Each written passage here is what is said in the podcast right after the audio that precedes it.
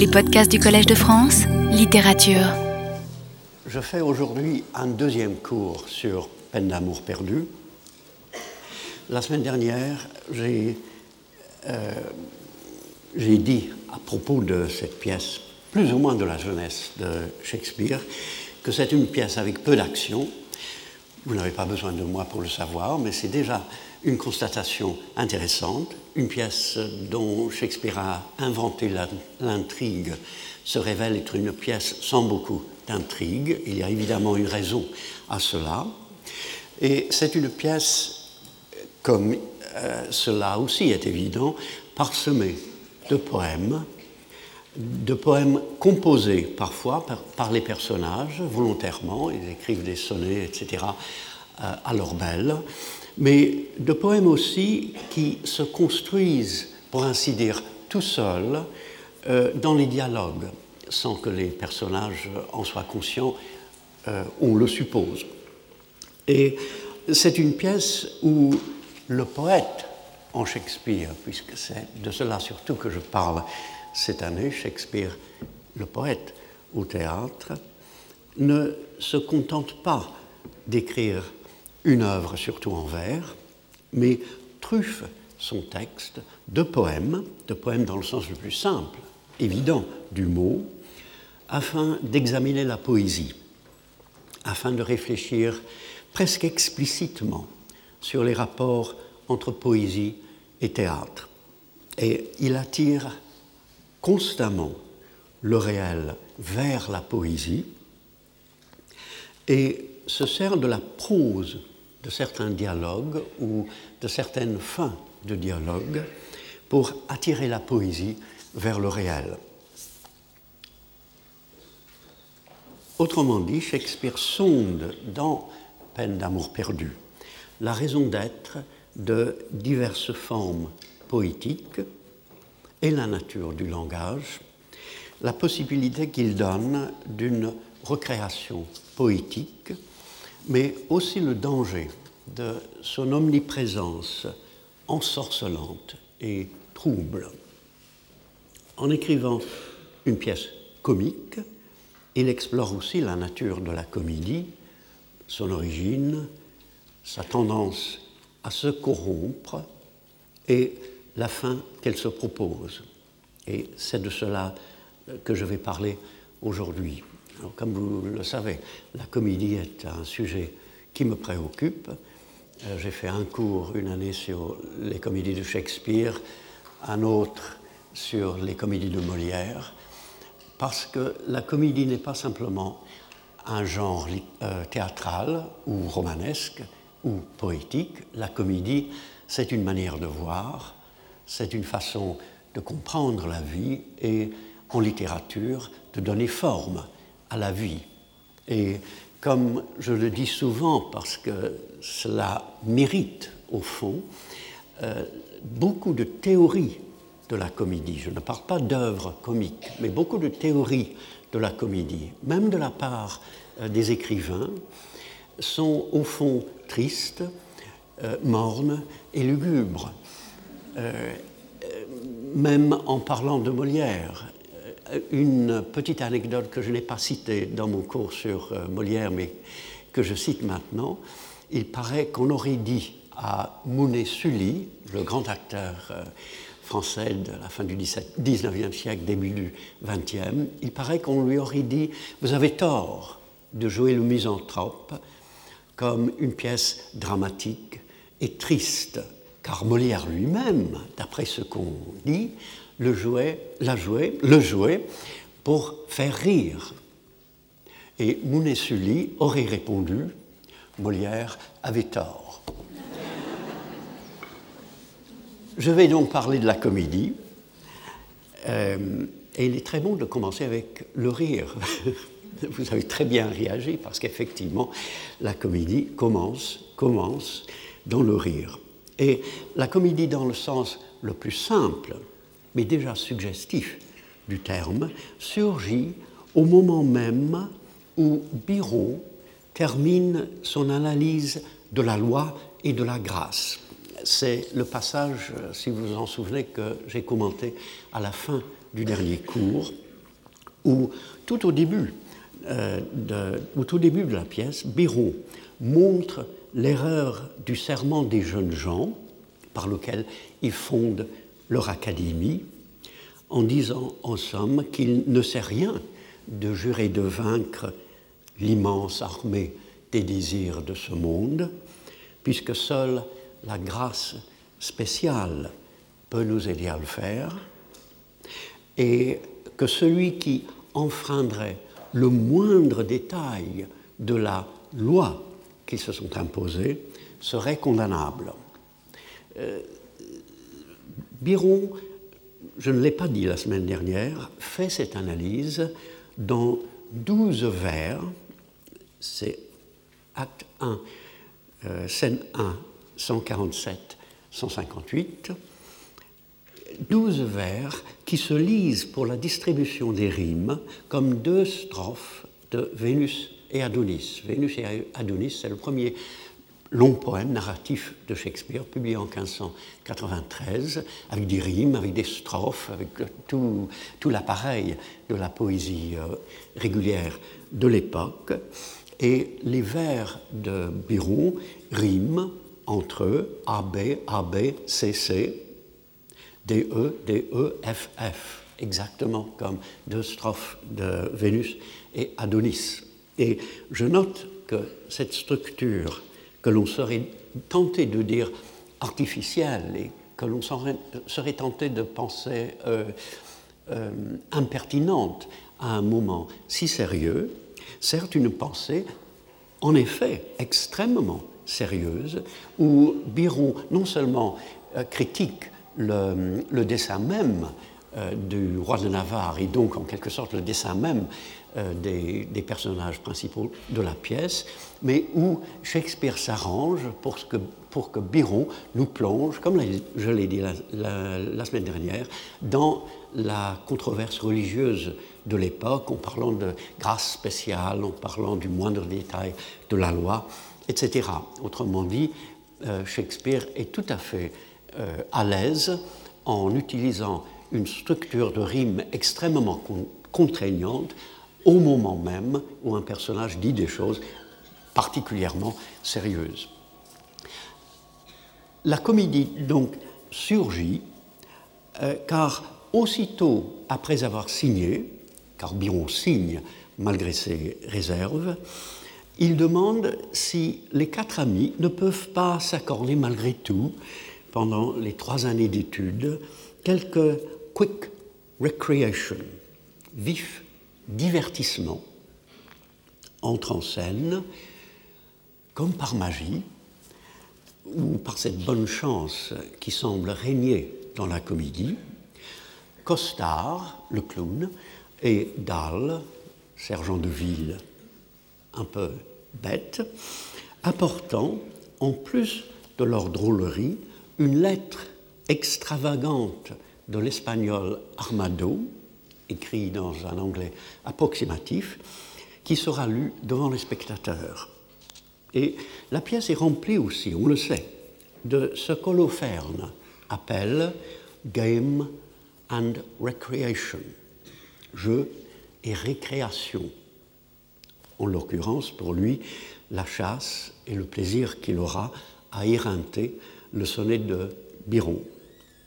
Je reviendrai à l'idée de l'éreintage, et de ce qui reste du projet des Navarrois pour amuser les Françaises avec des revels, dances, masks and merry hours, plaisir, danse, mascarade et heures de gaieté, c'est-à-dire le déguisement des Navarrois en russe et l'intermède des neuf preux cet intermède est présenté par les autres personnages masculins et conçu par Holoferne le pédant et par Nathaniel le curé, qu'Armado choisit pour la tâche comme des gens doués pour such eruptions and sudden breakings out of mirth, de telles éruptions et déflagrations de gaieté dans la vie aussi, le plaisir de vivre, le bonheur d'être ici, pour empiéter sur l'autre cours, qui est la source de la comédie, explose en effet dans, de telles fêtes, et la comédie s'invente pour mettre en œuvre la gaieté et pour lui donner forme. Et pourquoi décrit-on la princesse comme a maid of grace and complete majesty, une demoiselle pleine de grâce, de majesté, en l'appelant the admired princess, la princesse qui suscite admiration et émerveillement. Et pourquoi appelle-t-on le roi, le roi de Navarre, matchless Navarre, incomparable Navarre, the sole inheritor of all perfections that a man may owe, seul héritier de toutes les perfections qu'un homme peut avoir. Ces titres superlatifs viennent de la tragédie, où ils signalent la grandeur extraordinaire inhérente à la vie que la tragédie menace et transforme. Ici, il participe de cette gloire d'exister dont la comédie aussi est le signe. Parmi les personnages nobles, par qui la comédie va se développer et s'accomplir, Biron et Rosaline sont évidemment les deux foyers du comique. Maria, une des amies de la princesse, qui connaît Biron de réputation, l'appelle The Merry Madcap Lord, le seigneur allègre et fantasque.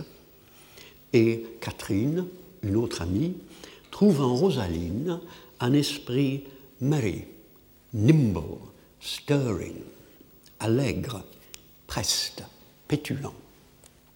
Biron et Rosaline animent la pièce par leurs dons. Ils jouent déjà le rôle de Bénédicte et Béatrice, dans beaucoup de bruit pour rien, et l'on voit qu'ils se sont faits, qu'ils sont faits l'un pour l'autre. Cette gaieté ne s'appauvrit-elle pas, cependant, en se transformant en raillerie Lorsque les personnages, au lieu de rire devant l'exubérance de la vie, se moquent des autres. Biron lui-même quand il surprend le roi, Longueville et Dumaine, en train de lire des poèmes d'amour, il est dans l'arbre et ils ne savent pas qu'il euh, les entend, joue le rôle d'un satiriste venu pour, je cite, enfin je cite en français, fouetter l'hypocrisie, en s'excluant de ses critiques sous prétexte d'être honnête. Alors qu'il se sait aussi coupable d'amour et de poésie que les autres. En décrivant Longueville pour la princesse, Maria lui attribue toutes les vertus du monde, mais se méfie de son esprit, whose edge hath power to cut, dont la lame est coupante. La princesse en apprenant ainsi que Longueville est un Merry Mocking Lord, seigneur gai et moqueur, déclare que de tels esprits se fanent vite. Il est vrai que nous ne voyons pas ce côté de Longueville dans la pièce. On dirait que Shakespeare tient tellement à critiquer la moquerie qu'il pousse sa critique jusque dans les souvenirs d'un personnage. Puis, les divertissements eux-mêmes ont quelque chose d'amer. Ayant appris que les jeunes gens vont courtiser les jeunes filles à la faveur d'une mascarade, qu'elle qualifie de mockery merriment, gaieté moqueuse, les deux perspectives sur la comédie sont de nouveau juxtaposées, la gaieté, la moquerie. La princesse décide de rendre moquerie pour moquerie.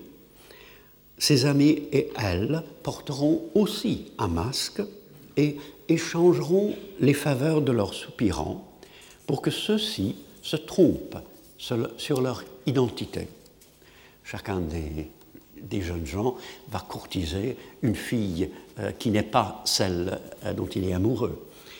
C'est bien comique.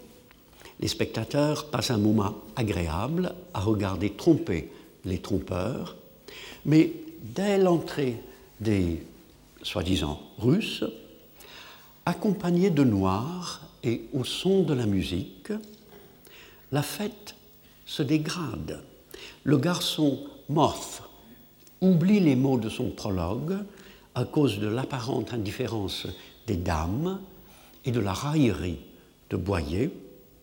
Les seigneurs sont démontés par le persiflage des dames et comme le dit Biron, leur comédie est détruite. Voyez lui-même, à regarder faire les dames, se dit que the tongues of mocking wenches are as keen as is a razor's edge.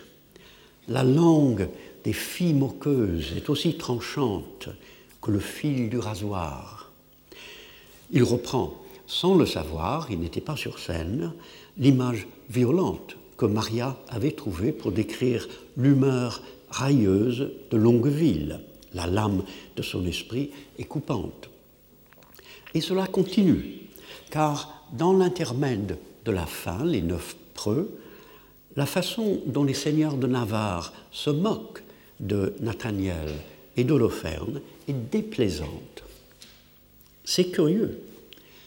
Que faut-il en conclure? Que Shakespeare ne croit plus, au moment d'écrire la pièce, à la vraie gaieté, qu'il se moque lui-même de la fête, ou cherche-t-il autre chose? L'intermède où les colibés des spectateurs sur la scène deviennent de plus en plus blessants est interrompu. D'abord par une dispute entre Costard et Armado à propos de Jacques Netta, ensuite par l'arrivée de Marcadet qui annonce à la princesse la mort de son père. Une idée fausse qui circula longtemps en Angleterre, vous me direz qu'il y en a beaucoup, explique la présence de moments comiques dans les pièces les plus sérieuses de Shakespeare, sérieuses entre guillemets, euh, les plaisanteries du, fossoyeur dans Hamlet, par exemple, par le besoin de laisser respirer les spectateurs trop tendus en leur offrant un comic relief, un soulagement comique. Ici, lorsque nous sentons que la comédie ne peut plus avancer, après cette chute dans l'amertume, je dirais que l'intervention de Marcadet apporte un tragic relief. Marcadet paraît dans la pièce avec la soudaineté de la mort dans la vie et il permet de tout résoudre au mépris des règles, le dénouement de la pièce ne procédant pas naturellement de ces données. On peut s'étonner que quelqu'un meure dans une comédie, même s'il ne figure pas parmi les personnages. Mais il suffit de penser à la première scène de la comédie des erreurs, une sorte de farce, par exemple, où Égéon est en prison et condamné à mort, ou à celle du songe d'une nuit d'été, où Égée exige que sa fille lui obéisse ou qu'elle meure, pour voir que la mort n'est pas étrangère à la comédie, et que la comédie a même besoin de la mort afin que l'on y croit, parce qu'elle ne reste pas ainsi à la surface de la vie. Et afin de s'accomplir, on peut se souvenir même, à la fin de la pièce, que la mort est présente au début, puisque le roi fait allusion dès le deuxième vers au tombeau d'airain des quatre seigneurs, sur lesquels seront gravés leurs noms glorieux. La mort du roi de France, en obligeant les dames à repartir, et en empêchant les quatre mariages attendus d'avoir lieu, ne fait pas avorter la pièce.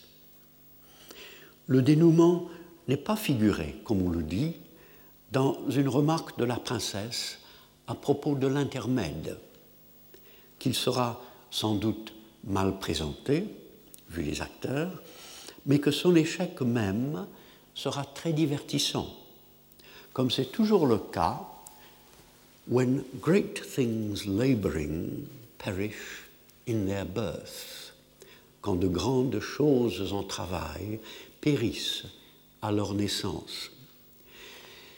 Si Shakespeare fait allusion dans Laboring au titre de sa pièce, Love's Labours Lost, c'est pour montrer à la fois, me semble-t-il, la ressemblance entre l'intermède et la pièce entière, qui ne s'achève pas comme le spectateur le prévoit, et la différence, puisque la pièce réussit au-delà de toute attente.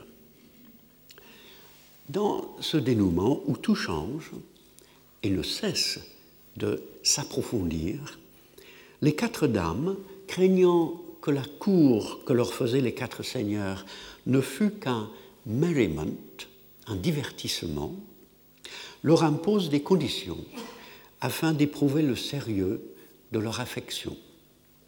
C'est la princesse qui commence. Le roi, en offrant son amour comme un moyen d'alléger le chagrin de la princesse, s'empêtre dans une rhétorique se nourrissant d'elle-même, au lieu de lui dire simplement je compatis, je ressens votre chagrin, mais je vous propose mon amour pour en quelque sorte le soulager. Il emploie des expressions comme le front endeuillé de la progéniture, la courtoisie souriante de l'amour, le nuage de la douleur. Une rhétorique qui est à peine compréhensible et qu'elle ne comprend pas. Et c'est à elle, à la princesse, de les sauver tous les deux. Elle le fait dans des vers chargés de poésie, d'émotion, du réel terrestre et céleste, mais où elle introduit ainsi sa décision. And therefore this. Et donc ceci, avec cette économie de mots étonnante dont Shakespeare est capable et qui lui permet d'inventer des raccourcis, comme il invente d'éblouissantes profusions de langage. Elle demande au roi de s'isoler dans un hermitage, un lieu éloigné des plaisirs du monde, pour voir si son offre de mariage, faite dans la chaleur de son sang, surviendra au gel comme au jeûne, au rude logement et aux maigres vêtements. Elle lui demande en somme non pas d'étudier l'art de vivre, comme il le voulait au début de la pièce, mais de vivre et de s'étudier lui-même.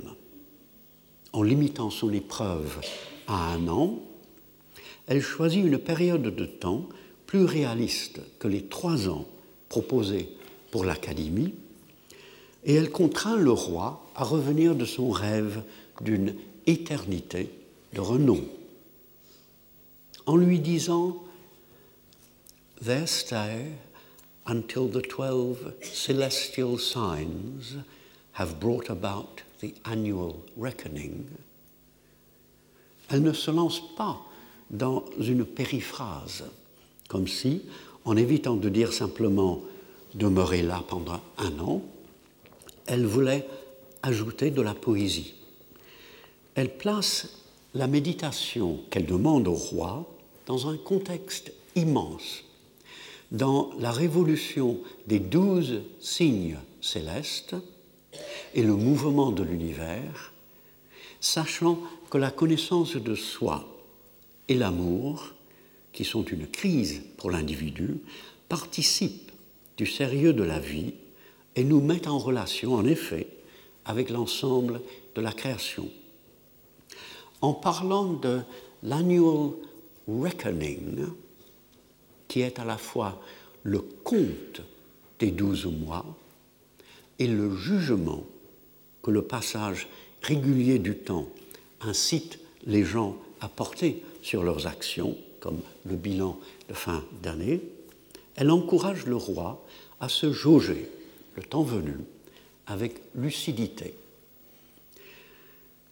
La force émotive du passage vient de ce que la princesse épouse le roi, conditionnellement, mais de manière tout à fait réelle et formelle. Tout en parlant, elle place sa main dans la sienne en promettant d'être à lui.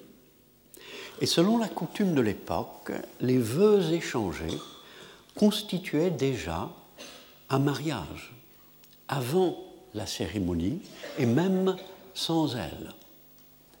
Le roi ne retirant pas sa main, ils sont, sous condition, mariés. En faisant dire à la princesse, By this virgin palm now kissing thine, par cette paume virginale qui embrasse la tienne, Shakespeare rachète l'idée même de serment, car il accompagne le serment que ces mots constituent d'un acte qui l'empêche de le violer. Il crée aussi un des moments les plus saisissants de la pièce. Pendant que la princesse parle au roi, le temps semble s'arrêter et soudain, elle le tutoie. C'est le tutoiement surtout qui montre que, malgré tout, elle l'aime. Catherine et Maria imposent à Dumaine et à Longueville une simple année d'attente, et c'est finalement le tour de Rosaline et de Biron. Il faut comprendre, me semble-t-il, quoi que l'on dise de la prétendue incertitude du dénouement, il y a une sorte de critique qui se plaît à penser que Shakespeare agresse tout. Euh, la religion, la politique, euh, l'art, le théâtre, la comédie, la tragédie, n'importe quoi, et que euh, dans ces pièces, il y a une sorte d'émiettement du monde, d'une pièce à l'autre. Quoi que l'on dise de la prétendue incertitude du, du dénouement, au-delà de ses badinages et de sa mélancolie d'emprunt, Biron aime vraiment Rosaline. D'abord, il fait tout pour ne pas l'aimer euh, et se scandalise de sa propre faiblesse. And I to sigh for her, to watch for her, to pray for her. Et moi, je soupire pour elle, je perds le sommeil pour elle, je prie pour elle. La vie en coulisses des personnages de Shakespeare est parfois surprenante. Birou prie pour Rosaline. Ensuite, il n'a pu s'empêcher, au moment même où Rosaline le criblait de traits d'esprit, de laisser soudain échapper la vérité. Oh, I am yours, and all that I possess. Oh, je suis à vous, et avec tout ce que je possède. Il faut vraiment entendre ou lire ce cri dans son contexte. C'est au dernier acte, bien sûr. Euh, et Béron dit en somme à Rosaline, vous vous moquez de moi, vous ne cessez de le faire, vous me réduisez à n'être rien du tout, c'est insupportable, mais je trouve dans ce rien la vérité sur moi. Et je ne peux pas m'empêcher de vous dire, je suis à vous avec tout ce que je possède. Je note aussi que tout ce passage extrêmement vrai et extrêmement touchant est en vers rimé. Et Biron qui voit plus loin que ses amis, doit aussi changer davantage, car le travail que Rosaline lui impose est inouï. Elle désapprouve, lui dit-elle, ces moqueries, ces comparaisons satiriques, ces railleries. Alors, You shall this twelve month term, from day to day, visit the speechless sick and still converse with groaning wretches, and your task shall be, with all the fierce endeavour of your wit, to enforce the pained impotent, to smile. Vous allez tous les jours pendant un an, rendre visite aux malades sans voix, rester auprès des misérables gémissants, et votre tâche, de toute la force acharnée de votre esprit, forcer les infirmes en tourment à sourire. Biron n'en croit pas ses oreilles et répond qu'il est impossible de move wild laughter in the throat of death, faire naître le fou rire dans la gorge de la mort, et que cannot move a soul in agony. L'entrain ne peut toucher une âme à l'agonie. C'est ce que l'on aurait pensé. Mais que veut exactement Rosaline? À ce moment où la comédie vient de croiser la mort et où Rosaline semble avoir réfléchi sur cette rencontre étrange. En partie, certainement, que Biron perde son esprit de dérision. Elle suppose qu'un échec répété auprès des incurables l'en guérirait. Mais on peut se rappeler qu'elle parlait autrement de l'esprit de Biron lorsqu'elle le décrivait pour la princesse. Elle l'a connu autrefois. Elle ne s'était jamais entretenue, disait-elle, avec un homme plus merry, gai. Il gardait sa gaieté dans les limites du convenable. Il disait ses plaisanteries avec des mots si aptes et si gracieux, et dans une langue si douce et si sémillante, que les vieillards et les enfants s'arrêtaient pour l'écouter elle donnait une toute autre image du génie comique de Biron. Et c'est ce génie-là qu'elle veut sauver. Elle veut, à bien y penser, qu'il passe d'une forme de comédie à une autre, qu'il quitte la moquerie pour la vraie meuf, qu'il délaisse le rire qui naît du ridicule pour le rire qui jaillit du bonheur d'exister, qu'il trouve au fond une comédie aussi profonde que celle de Shakespeare, un émerveillement tel qu'un mourant même pourrait s'en réjouir, une gloire que la mort même ne peut pas totalement effacer. On comprend aussi que les peines d'amour ne sont pas perdues pour une autre raison. Jusqu'ici, les seigneurs n'ont pas vraiment peiné, ils se sont simplement amusés. Dans Le marchand de Venise, par exemple, Bassanio se montrera digne de Portia en choisissant le bon coffret, non pas par hasard, mais en faisant appel à toutes les ressources de son être.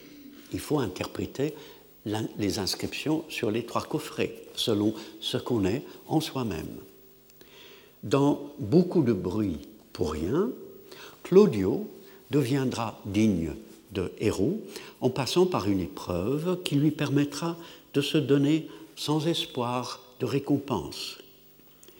Pensant qu'Héros est morte, il épouse une femme masquée, sans poser de questions, sans savoir qu'elle est en réalité Héros. Ici, quatre mariages comme dans une pièce traditionnelle ou une comédie selon un petit passage où Biron, en regrettant l'ajournement de la fin, qui n'est pas vraiment comique d'après lui, indique l'originalité de l'œuvre, ces quatre mariages auraient même été décevants, car c'est après le dénouement que les amoureux apprendront à peiner, en vivant dans la solitude et la pauvreté, ou en visitant chaque jour les hospices. Loin de baisser à la fin, la pièce s'élève en ouvrant de nouveaux horizons. Le dessin du roi et de ses amis au début était irréel et fautif. Les dames imposent à la fin au roi et à Biron un vrai travail digne d'elles et digne d'eux. Les dames sont en effet supérieures. Partout dans le théâtre de Shakespeare, la femme tient la clé de la comédie, peut-être parce qu'il voyait dans l'autre la voie vers ce qui dépasse la simple gaieté, le seuil de l'émerveillement et de la connaissance de l'être. Et si le poète en Shakespeare le pousse à aller toujours au fond, à sonder la comédie jusqu'à trouver, trouver sa fin dans une transformation du rire et un agrandissement de l'être, il le dispose aussi à composer des ensembles, à faire, dans le cas présent, que les dames aussi changent. Après l'annonce de la mort de son père, la princesse voit d'un autre œil la façon dont ses amis et elle se sont amusés au, début, au dépens d'autrui. Et elle demande au Seigneur courtois d'excuser dans leur ample sagesse la provocation extrême dont ils ont été l'objet. Elle demande pardon, dit-elle, out of a new sad soul, d'une âme nouvellement triste ou sérieuse. Le mot sad pouvait à l'époque signifier sérieux. Et bien qu'il soit normal de lire new ainsi comme un adverbe, nouvellement triste, il est impossible de ne pas entendre en même temps une âme neuve, triste et sérieuse.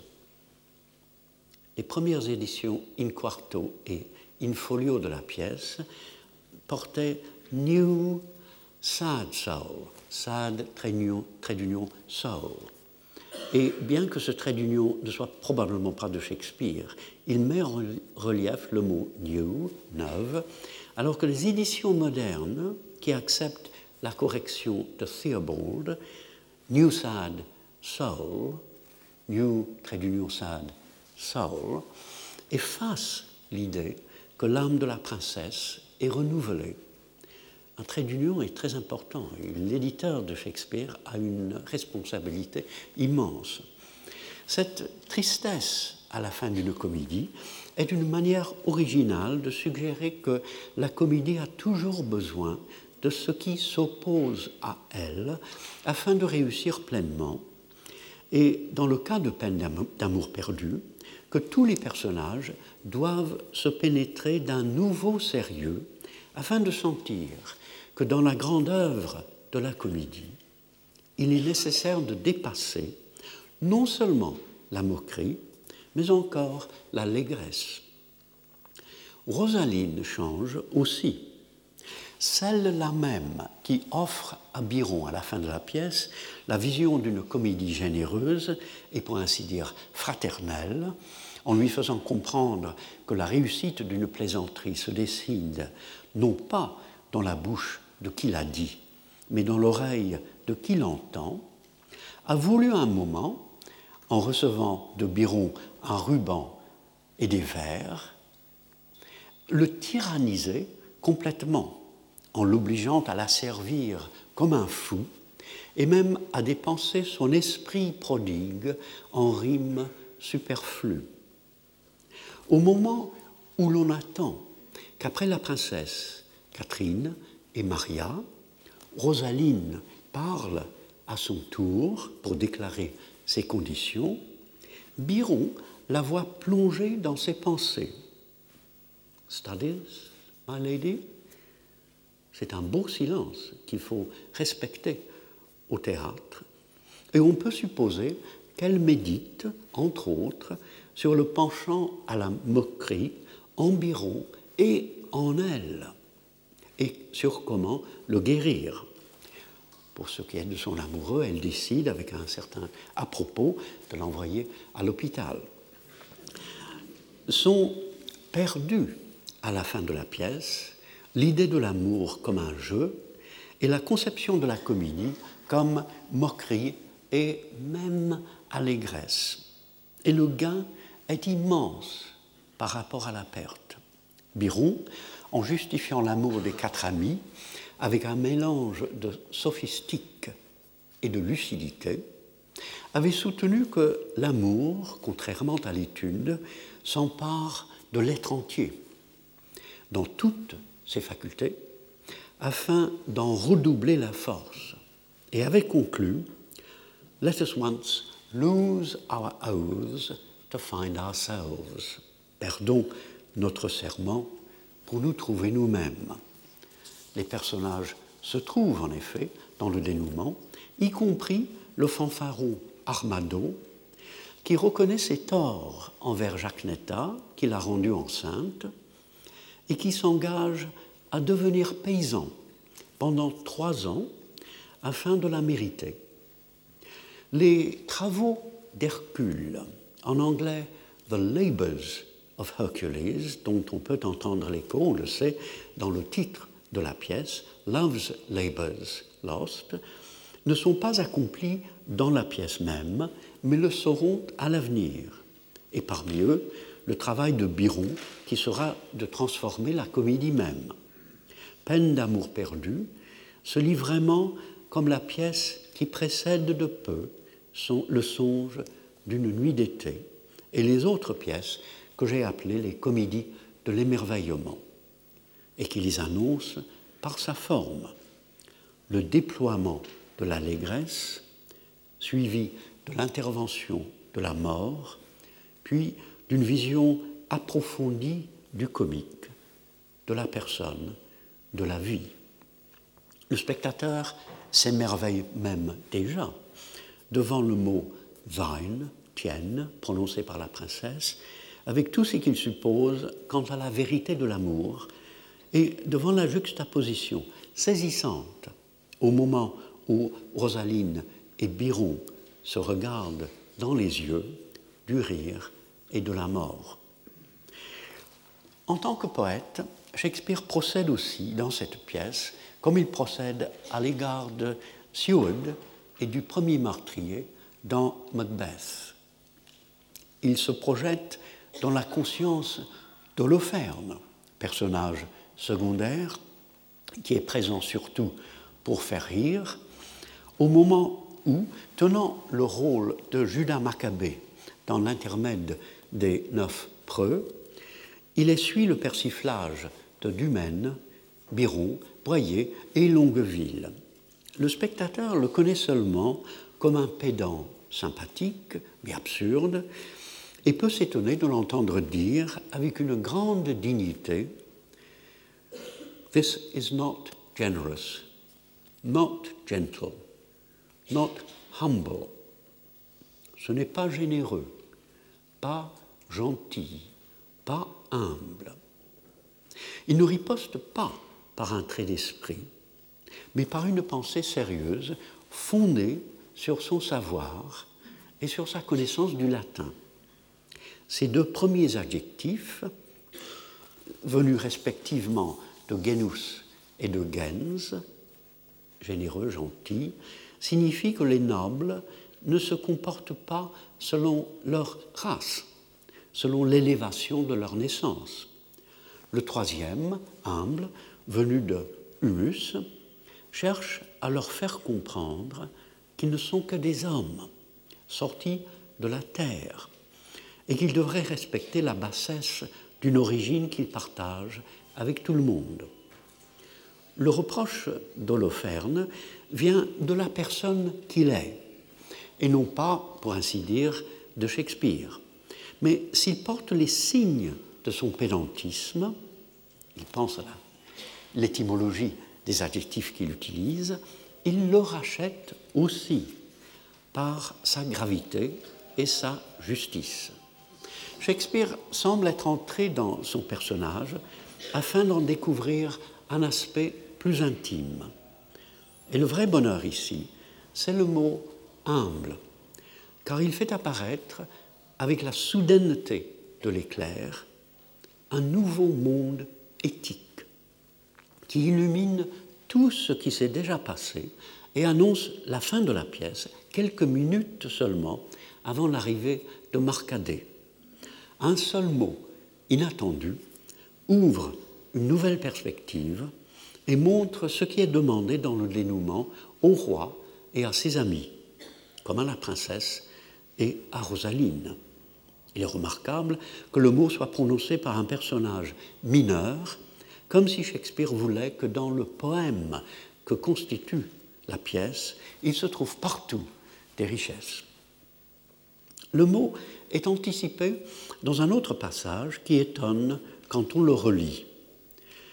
Dès la première scène, lorsque les personnages se préparent pour la première fois à s'amuser de quelque chose de comique, la lettre de l'invincible Armado Longueville demande de la patience afin de hear meekly and laugh moderately or forbear both. Écouter avec simplicité et rire avec modération ou s'abstenir des deux. Meek, simple, modeste, humble, ne ressemble pas du tout à l'image que nous avons de Longueville, ni dans la pièce, ni dans le passage où Maria parle de la lame coupante de son esprit et de sa résolution impitoyable de s'en servir. Shakespeare indique, en quelques mots, un autre aspect de son caractère, contradictoire, comme dans la vie, et une autre possibilité du personnage.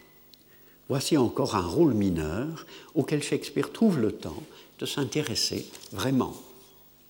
Si Longueville demande de la patience d'ailleurs au commencement de la pièce, il est résolu à l'exercer à la fin, lorsque Maria lui dit qu'elle l'épousera après un an s'il lui reste fidèle.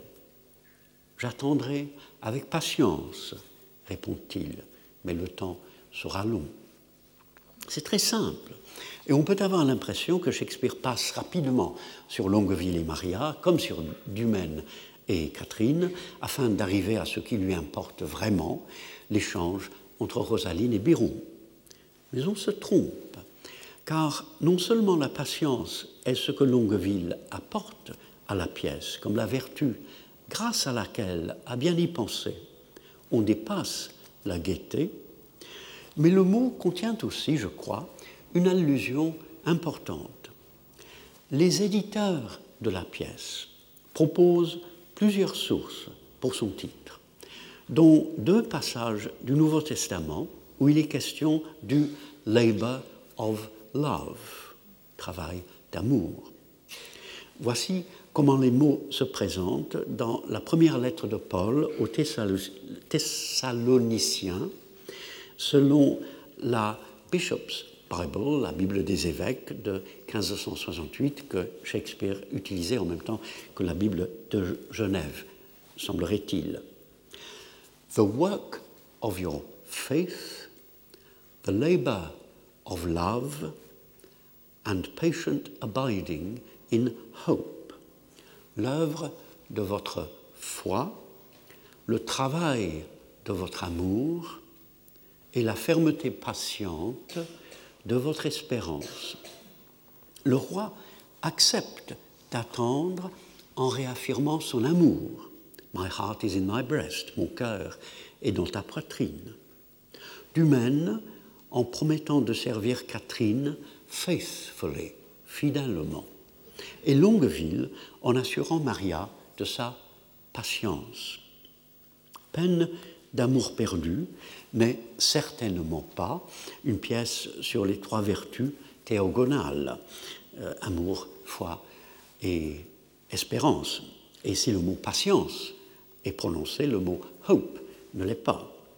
Mais il est certain que le roi et ses amis apprennent dans le dénouement le sérieux de l'amour qu'ils avaient accueilli en partie comme un divertissement, la fidélité qu'ils avaient trahi en violant leur serment, la patience de l'espoir à laquelle leur étourderie, en inventant les règles de leur académie, les montrait inaptes.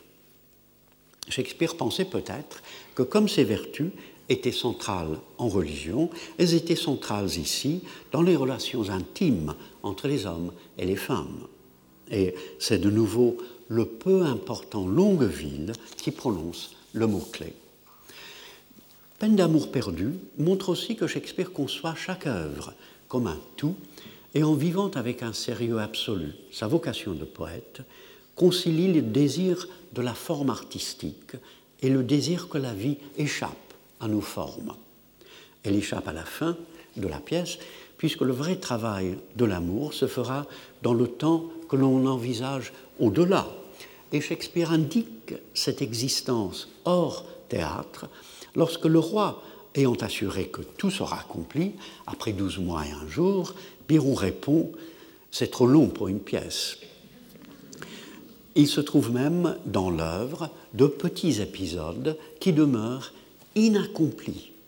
Pour prouver au roi que le roi de France a bien remboursé cent mille couronnes, Boyer promet de lui montrer des quittances qu'il attend le lendemain. Cela semble important sur le moment, mais la scène annoncée est aussitôt oubliée. Pendant la chasse, la princesse admire l'esprit fougueux d'un cavalier qui éperonne son cheval en montant à toute allure une colline escarpée, et elle demande à Boyer si c'était le roi. Boyer répond I know not, but I think it was not he. Je ne sais, mais je ne pense pas que c'était lui. Nous ne le saurons jamais. Et après les quittances et autres contrats scellés qui échappent au déroulement de la pièce, voici un fait qui échappe à la conscience des personnages. L'ordre ne supprime pas le désordre, ni la forme l'informe, et tout culmine, comme de juste, à la fin, dans le poème qui termine la pièce. Puisqu'il a été composé pour conclure l'intermède, on voit que si l'intermède est interrompu par l'annonce de la mort du roi de France, il n'avorte pas complètement. Son travail n'est pas perdu. Et comme la pièce entière, il s'approfondit considérablement dans sa dernière partie. Deux strophes chantées par Vers et deux autres par Hiems s'ouvrent aux fleurs et aux oiseaux du printemps, comme aux glaçons, au vent et à la neige de l'hiver, à la vie des bergers et des laboureurs, comme au travail des femmes à la campagne et du curé dans l'église, à la réalité la moins idéale de l'amour, la copulation et le cocuage, à toute cette continuité populaire et quotidienne que chantent les petits poèmes traditionnels. Nous avons l'impression de sortir du monde de l'art pour nous trouver dans le monde de la nature. Mais cette chanson est aussi ce que la pièce offre de plus artificiel, avec ses strophes qui se répondent deux à deux, ses vers de longueur régulièrement différente, ses refrains, la structure complexe de ses rimes, et le fait que les personnifications qui la chantent et qui représentent le printemps et l'hiver ont des noms latins. Surtout, cette chanson parachève la forme de la pièce.